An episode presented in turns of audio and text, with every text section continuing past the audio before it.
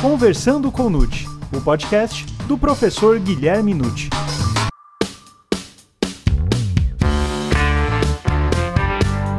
Para o professor Nucci, a Lei 13.869 de 2019, também conhecida como Lei de Abuso de Autoridade, é tecnicamente superior à Lei 4.898 de 65, sem qualquer vício de inconstitucionalidade, ao contrário, é autêntica blindagem aos operadores do direito. Meu nome é Gustavo Rodrigues e estamos iniciando a nova temporada do Conversando com Nucci, o podcast do professor Guilherme Nucci.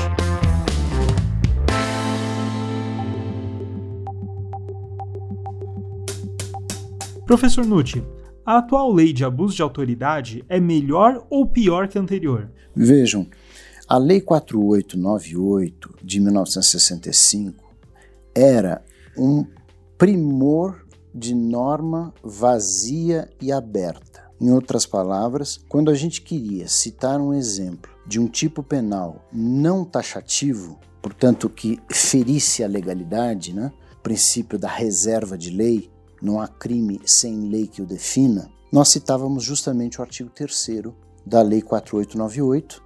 Vocês vejam, vou dar um exemplo aqui: constitui abuso de autoridade qualquer atentado à liberdade de locomoção. É um dos exemplos. Ora, atentado é tentar contra alguma coisa. Então, uma mera tentativa já daria o que? Um crime consumado de abuso de autoridade. E o que seria um atentado à liberdade de locomoção? uma parada policial para fazer uma blitz, eu estou me locomovendo, alguém me para e eu falo: o senhor está atentando contra a minha liberdade de locomoção, porque eu quero ir embora e o senhor não deixa. Então, o poder de polícia, se fosse realmente essa lei usada, logicamente, é, estaria manietado o poder do juiz, o poder do promotor, o poder do delegado. Quer dizer, nós estaríamos numa situação difícil. E digo mais: muitos de vocês não sabem, mas nós tínhamos no Brasil, até pelo menos a Constituição Federal de 1988, a chamada prisão para averiguação. Essa prisão era feita por policiais para verificar se o sujeito era procurado ou era perigoso. Então podia levar o indivíduo da rua para a delegacia à força e lá pesquisar a sua vida. Essa prisão era um verdadeiro absurdo e vejam, era, ela, ela existia justamente na égide, na vigência da Lei 4898 de 65. Se essa lei fosse levada a sério, a prisão para averiguação já teria dado muitas e muitas condenações com base no artigo 3 letra A. Mas eu costumo chamar essa lei 4898 da lei invisível. É uma lei invisível porque muitas autoridades abusavam do seu poder e ninguém ninguém invocava essa lei para punir. Uma lei aberta e uma lei perigosa. Então, agora, nós tivemos o aperfeiçoamento da lei de abuso de autoridade com tipos muito mais fechados e outras garantias, e ainda existem profissionais reclamando dela. E o senhor poderia elencar outros diferenciais dessa lei? Certamente posso mencionar mais alguns critérios diferenciais dessa nova lei e alguns até, como eu disse, melhores do que a antiga. Para a perda do cargo, que é um dos efeitos da condenação, a lei anterior previa a possibilidade dessa perda acontecer com a prática de um único crime de abuso de autoridade. A nova lei, no artigo 4 inciso 3 fala em perda do cargo. Mas o parágrafo único diz que só perderá o cargo em caso de reincidência em crime de abuso de autoridade. Então, há uma dupla punição aí, ou uma dupla expectativa. Eu preciso ser condenado uma vez, depois eu preciso reincidir novamente, aí sim eu posso perder o meu cargo. Quer dizer, na verdade, isso é uma vantagem que a outra lei não tinha. Mais um ponto interessante muitos é, entraram no Supremo Tribunal Federal, associações de juízes, associações de promotores, associações de auditores fiscais, etc., contra a lei, é, baseado em basicamente três pontos. Que os tipos da lei são abertos demais, e eu sou obrigado a dizer que não. eles são mais fechados do que o da 4898, contra a qual ninguém se insurgiu. As penas são desproporcionais, portanto, são penas muito elevadas, e eu sou obrigado a dizer que não também, porque nós temos a maioria delas são infrações médias que começam com a pena de um ano, portanto, todas elas permitem suspensão condicional do processo. Artigo 89 da Lei 9099 de 95. Sem contar que o outro tanto delas é composto por infrações de menor potencial ofensivo. Portanto, cabe até transação penal. Não é possível a gente considerar que essa nova lei tem penas desproporcionais. Uma pena de 1 a 4 anos para quem invadiu uma residência à noite de maneira agressiva e perturbar o seu morador é extremamente justa. Tem nada, a meu ver, de exagerada. Enfim, se vocês observarem artigo por artigo, terão essa clara visão. Veja uma outra situação. Quando o agente público presta falsa informação sobre um procedimento judicial, policial, fiscal ou administrativo com o fim de prejudicar alguém. Ora, pena de seis meses a dois anos, infração de menor potencial ofensivo, Lembrem-se, isso aqui é uma falsidade ideológica. Artigo 299 do Código Penal. E que tem uma pena muito maior do que essa. Então eu não acredito, em hipótese nenhuma, não, é, em penas desproporcionais. E a outra argumentação das associações que entraram no Supremo é que não foi usado o princípio da intervenção mínima, o princípio do direito penal mínimo. É até interessante porque essas mesmas associações elas não criticam quando vem um tipo penal desproporcional e infringindo o direito penal mínimo não é, para réus em geral, mas agora se lembraram desse princípio. Eu acho importante, defendo nas minhas obras a intervenção mínima, mas eu não posso considerar que crimes de abuso de autoridade sejam crimes de mínima relevância e, portanto, eles devem ficar fora do direito penal. Muito pelo contrário, a autoridade, num Estado democrático de direito, precisa dar o exemplo, precisa ser ela a mostrar que respeita a lei. Se uma autoridade desrespeita a lei, prejudicando o interesse do cidadão, é mais do que evidente que isso não tem nada a ver com uma mínima infração. É uma infração grave que, no entanto, tem aqui penas previstas para ela, penas pequenas, penas às vezes até ínfimas.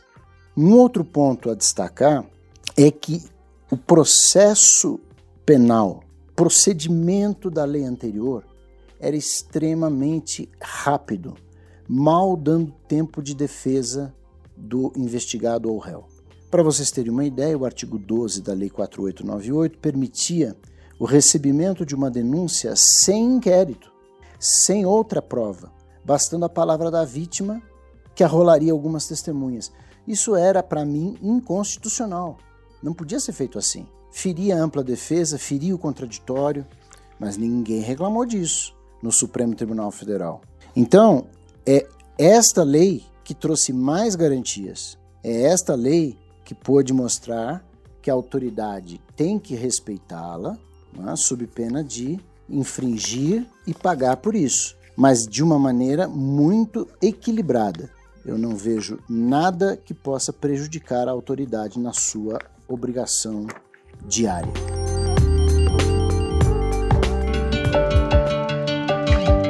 Professor, se essa lei ela é mais aprimorada que a anterior, por que, que ela provoca tantas críticas no meio jurídico e se concentra basicamente nos juízes, promotores e delegados? É, na verdade, provoca a insatisfação dos operadores do direito na área criminal, porque ela foi lançada, editada num momento inoportuno.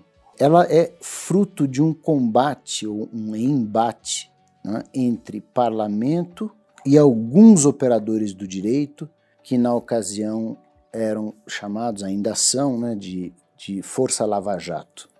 A Força Lava Jato, que existiu em Curitiba no comando do ministro Sérgio Moro, hoje ministro, antes era juiz, e dos procuradores da República, ela mandou ao Congresso 10 medidas para acabar com a corrupção.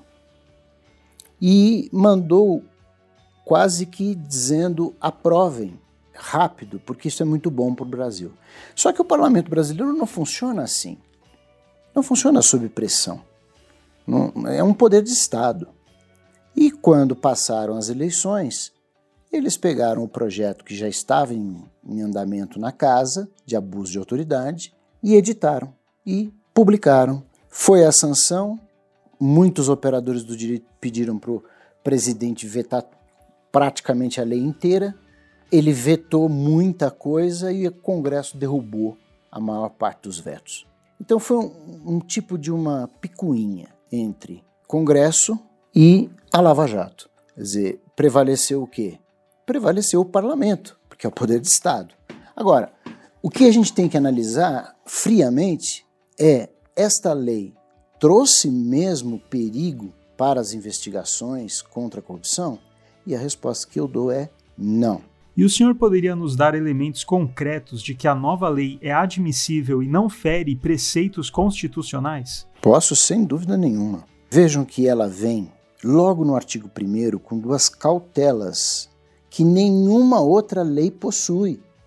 Às vezes eu até costumo dizer que essa lei blindou os agentes públicos, protegeu-os muito mais do que a antiga lei. Em primeiro lugar, para que se cometa um crime de abuso de autoridade, é preciso existir o elemento subjetivo específico, o que antigamente se chamava dolo específico, a especial vontade de abusar do poder. Agora vejam as finalidades que foram colocadas expressamente na lei, no artigo 1, parágrafo 1 só vai praticar abuso de autoridade quando o agente público agir com a finalidade específica de prejudicar uma pessoa, de beneficiar a si mesmo ou beneficiar a terceira pessoa, ou ainda por mero capricho e ainda por satisfação pessoal. Qual é o juiz, em sã consciência, vai decretar uma prisão preventiva por capricho ou para satisfação pessoal, eu mando uma pessoa para a cadeia sem ela merecer por satisfação pessoal. Se isso acontecer, é evidente que é um abuso de autoridade. Agora, pensem todos os, os ouvintes, quantas vezes vocês já ouviram falar numa situação tão clara desse jeito? Então, a, a, finalidade específica, que antigamente era a doutrina que pregava, a doutrina que dizia é preciso dólar específico, mas a lei não falava. Agora a lei fala. Então não dá para a gente simplesmente esquecer isso. É muito importante. O outro lado importante é que no parágrafo 2 do artigo 1 vedou-se completamente aquilo que se chama crime de hermenêutica, um crime de interpretação, dizendo a divergência na interpretação da lei ou na avaliação de fatos e provas não configura abuso de autoridade. Então não é porque um juiz entende que o réu deve aguardar solto o julgamento e o outro acha que deve aguardar preso, que o que acha que deve aguardar preso pratica abuso de autoridade. Cada juiz vai encarar os fatos e as provas como bem quiser, fundamentando naturalmente. E professor Nucci, há fatores específicos desta lei indicando represália à Operação Lava Jato? Na verdade, há. É, eu posso dar como exemplo a condução coercitiva, porque durante a Operação Lava Jato usou-se muito a condução coercitiva sem prévia intimação da testemunha ou do suspeito. Porque a condução coercitiva, é bom que se diga, tanto no Código de Processo Penal quanto no Código de Processo Civil, ela é um instrumento para garantir que o juiz conte com aquela testemunha ou com o suspeito, em alguns casos, para ouvi-lo ou ouvi-la, a testemunha. Então, o que acontece? O juiz tem que marcar uma audiência, ou o delegado marca um dia, intima essa pessoa para comparecer nesse dia. Se essa pessoa não for e não se justificar, aí o juiz marca uma nova audiência e manda o oficial de justiça conduzi-la coercitivamente, mesmo que para isso precise usar a força policial. Essa é a condição coercitiva correta prevista em lei, o que fez a Operação Lava Jato, talvez até outros juízes antes dela. Chegava na casa da testemunha, tocava a campainha, ela atendia e falava: Vamos agora, você vai ser ouvida pelo delegado Fulano de Tal. Quer dizer, não é assim que se faz condução coercitiva. E outra, chegar na casa de um suspeito e falar: agora o senhor vai comigo para ser ouvido. Mas e meu advogado? Eu preciso me entrevistar com ele primeiro. Não, eu sou suspeito, não sou obrigado a produzir prova contra mim. Não, mas vai, vai e ia condução coercitiva à força para ser ouvido. Então isso era, a meu ver, certo, abuso de autoridade. Houve nitidamente uma resposta nessa lei, olha. Artigo 10. Decretar a condução coercitiva de testemunhas ou investigado manifestamente descabida ou sem prévia intimação de comparecimento ao juízo. Portanto, isso aqui está bem claro. Foi, um, a meu ver, uma resposta do parlamento à Operação Lava Jato.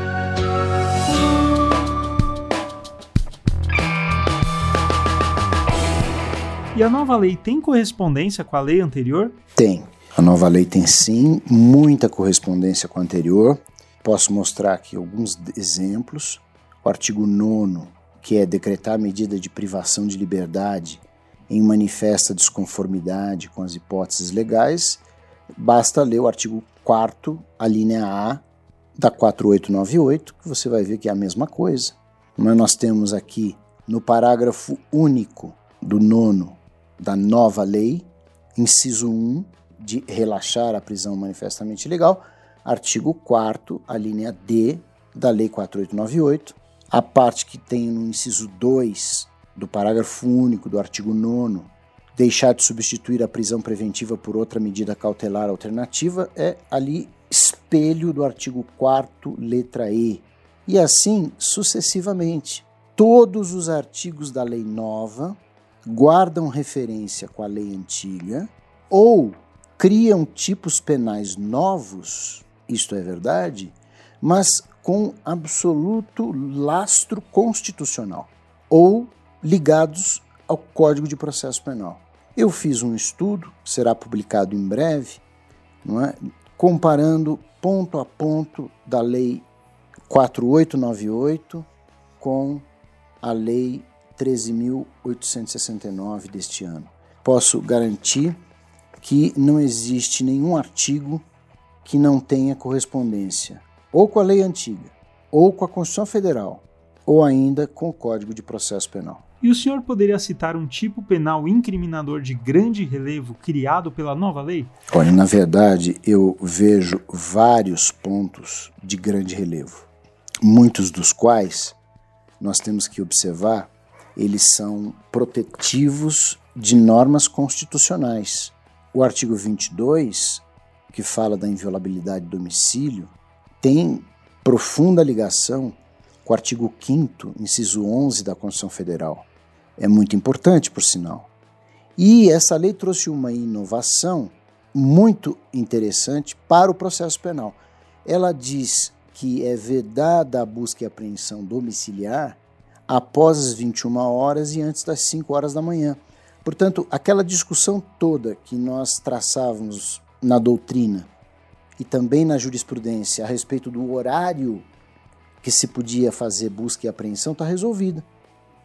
A busca e apreensão, fixada agora em lei, pode se realizar até as nove da noite e depois das cinco da manhã. Então vejo que é uma norma que ajudou a interpretar o Código de Processo Penal. Olha uma outra que é novidade embora a gente pudesse colocar, logicamente, naquela aberta lei 4898 de algum jeito. O artigo 21 é inédito. Ele fala manter presos de ambos os sexos na mesma cela ou espaço de confinamento. Isto aqui respeita fielmente os artigos 89 e 90 da Lei de Execução Penal e, naturalmente, protege, tutela a integridade física das pessoas. Não, não, não posso dizer que não existam vantagens na nova lei. Existem muitas. Mas ela vai ter que ser aplicada. Esse é um ponto importante. Porque se simplesmente quem detém o poder investigatório e a titularidade da ação, o Ministério Público, a polícia, que precisa investigar outros crimes para passar o inquérito ao promotor de justiça, os juízes, ao receberem e julgarem determinadas demandas, todos precisarão ter boa vontade e não podem agir, a meu ver, né, com espírito de corpo, deixando de apurar um abuso de autoridade por qualquer razão. A vista pedida em órgão colegiado pode constituir-se abuso de autoridade? Pode. Como está dito aqui na lei, o colegiado é um órgão do judiciário. Afinal de contas, não é possível que um desembargador ou mesmo um ministro peça vista de um processo e fique com ele, às vezes, meus caros, anos e anos com vista. Então está escrito aqui, claramente, artigo 37. Demorar demasiada e injustificadamente no exame de processo de que teria requerido vista em órgão colegiado, com o intuito de procrastinar seu andamento ou retardar o seu julgamento, é crime. Está correto. E professor, há algum tipo mal composto pela nova lei? Olha, sempre existe. Um deles que me parece um pouco aberto demais é o artigo 33 que diz: exigir informação ou cumprimento de obrigação, inclusive o dever de fazer ou não fazer, sem expressa previsão legal. Isso aqui não diz muita coisa. Que tipo de informação é preciso pedir? Que tipo de obrigação que se vai pedir? Então fica um pouco aberto realmente, mas ele tem correspondência com o artigo, artigo 5 inciso 2 da Constituição, que diz que ninguém é obrigado a fazer ou deixar de fazer alguma coisa senão em virtude de lei. Creio que esse é o ponto.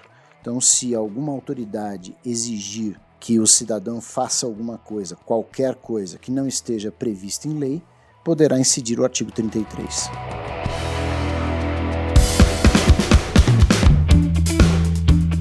Professor Nutt, muito obrigado por mais esse podcast. Eu quero agradecer essa oportunidade de nós termos podido conversar um pouquinho sobre a lei de abuso de autoridade.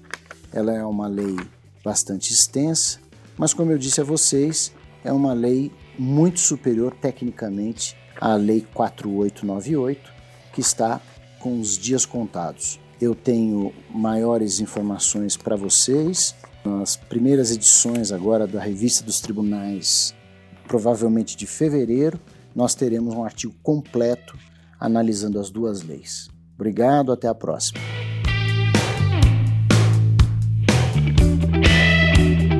E aí, gostou desse episódio? Divulgue, indique e compartilhe com seus amigos que ainda não conhecem os podcasts. E você já ouviu as quatro edições dedicadas ao pacote anticrime? Então não perca o próximo programa, onde o professor Nutti comentará as 10 melhores perguntas de seus seguidores sobre este tema. Ah, e não se esqueça, toda quinta-feira, um novo episódio do Conversando com Nutti. Até mais!